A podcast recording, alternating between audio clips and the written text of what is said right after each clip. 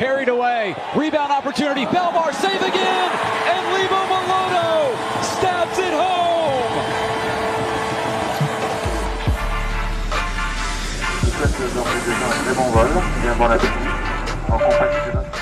Players abroad on Soccer Laduma Radio.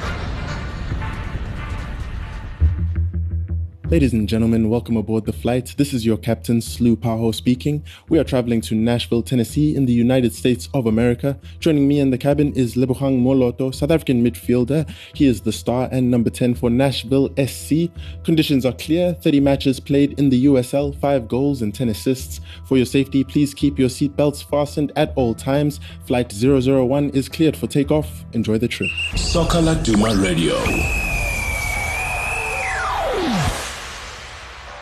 Lebogang Moloto, or should I say Lebo Moloto? Hey, how's it going? All good, all good, and you? I'm pretty good. You've been in the States for 10 years and your Nashville Nashville is number 10 playing in the USL. What do you miss most, though, about Mzansi? Obviously, uh, you know, the food, you know, your cultural food, you know, pap, uh, mohodu, you know, tribe, just uh, normal quarter, you know, chisanyama, stuff like that, you know.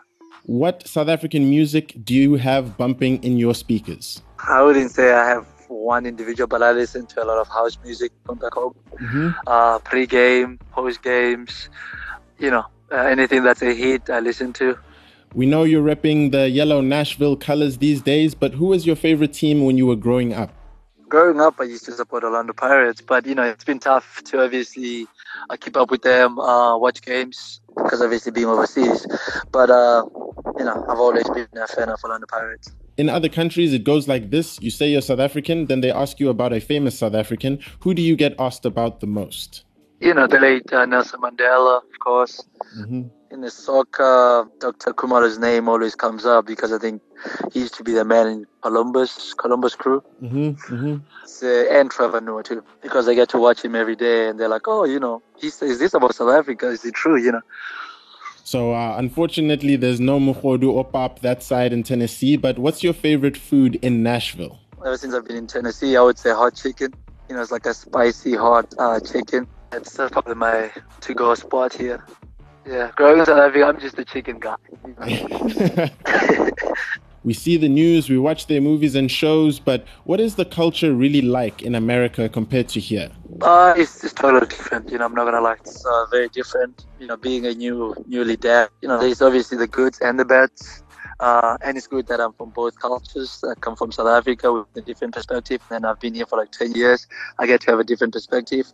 Then I can actually choose which ones I like, which ones I don't. Like, for example, uh, I like the fact that in the US, uh, kids come first. Mm, mm.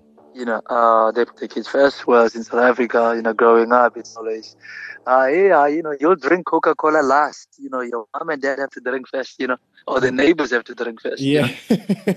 yeah, yeah. Biggest piece of chicken, dad. Second biggest, mom, and you know, Yes, hierarchy. yes, you get the you get the crops, you know, unlike We see you've got a family now, a wife and son. What is your favorite hobby or activity to do in the States when you're out and about? We like taking him to uh, new places. The older he gets, now I think he's a uh, year and a half. Like for example, we take him to um, trampoline jumps, Mm, like a mm. trampoline um, where they have like trampolines and jumping castles, and you know all those cool stuff. You just see his face and his reaction is just priceless. Sometimes South Africans go overseas and we don't see them back home for years. How often do you take the long flight back this side? I've I've always made it a point to come home every December. Mm-hmm. you know, every break, basically, you know, um, I'll be home. I'm big on family, so I'd prefer to go home, spend time with them instead of, you know, going somewhere else on a vacation. So my vacation actually is in the off season is going home and uh, being in the village and helping out the the best way I can. Do you ever stress that you're going to come back with an American accent? Uh, no, not, not, not really. Not really. Coming from South Africa, growing up in the village, and going to a, a, a college that's in the south with a different accent was tough. You know? So I've actually learned to speak a little bit slower, Mm, mm. uh, so that uh, people I can understand uh, what I'm saying. You know, and I still struggle with some of the words. You know, uh, because they speak American literature, whereas in South Africa we speak British. You know, we say trousers, they say pants. Yeah. But uh, no, no, I try to uh, speak my language with my with my son, uh, with my wife. You know,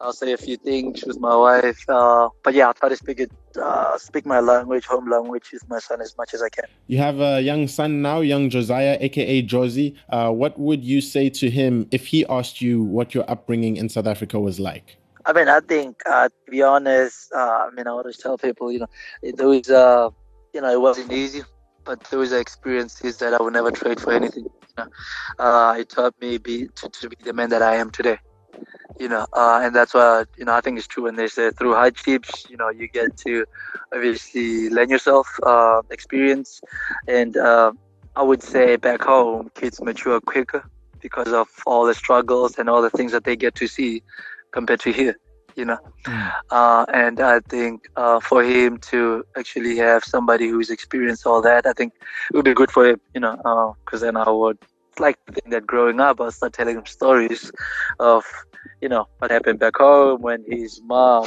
ate uh, uh, Minatlan, you know, like chicken feet for the first time, and you know, all that, all those stories, you know. Yeah, definitely.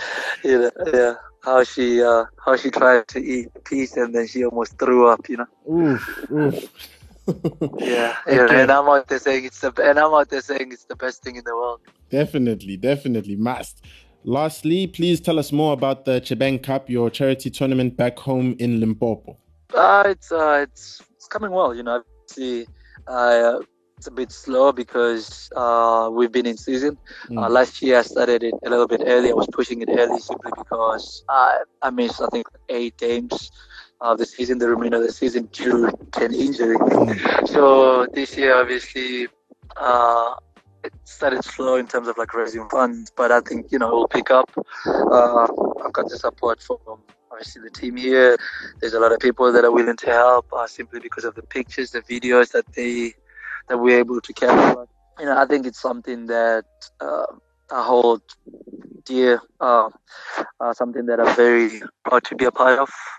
Uh, and I think I'll do whatever it takes to push push for it. You know, now, to be honest, it's it's not about maintaining. You know, it's it's uh, when you come from backgrounds that we come from, and those kids don't have anything. There's nothing to maintain. They don't have anything. So if I come back home with a fairly used jersey or cleats or soccer boots, those are things that those kids don't have.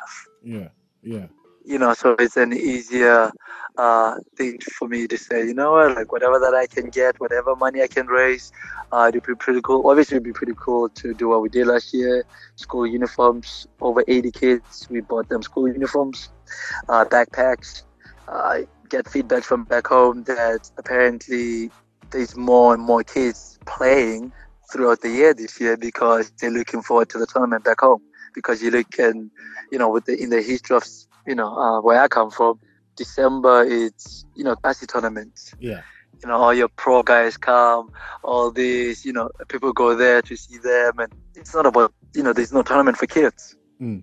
Mm. You know, there's no U15 tournaments for kids because it's like, oh, we're not gonna see those kids, you know. Uh, but uh, I think for us to do something like that and kind of obviously push the importance of education, push those kids to to stay off the streets, you know, uh, go to school, come back. Uh, we'll give the teams balls, we'll give cones, we'll give this. You have everything. All you have to do is go to school, do well, come back uh, from school, go to practice, and that's it, you know. Fantastic, fantastic. Well, thanks for joining me on the line. Congratulations on a fantastic season, and um, best of luck for, for for the postseason. I see you guys are in second, so you've made it through, and yes. uh, uh, congrats. Yeah, thanks, thanks. And that is how we wrap up this first edition of Players Abroad. We have landed safely back in Cape Town, South Africa. Always great to catch up with you, our listeners, and to catch up with our players abroad. From myself, your host, Lou Paho, and my editor, Simon Strella, safe travels home. Soccer Laduma Radio. Soccer Laduma Radio.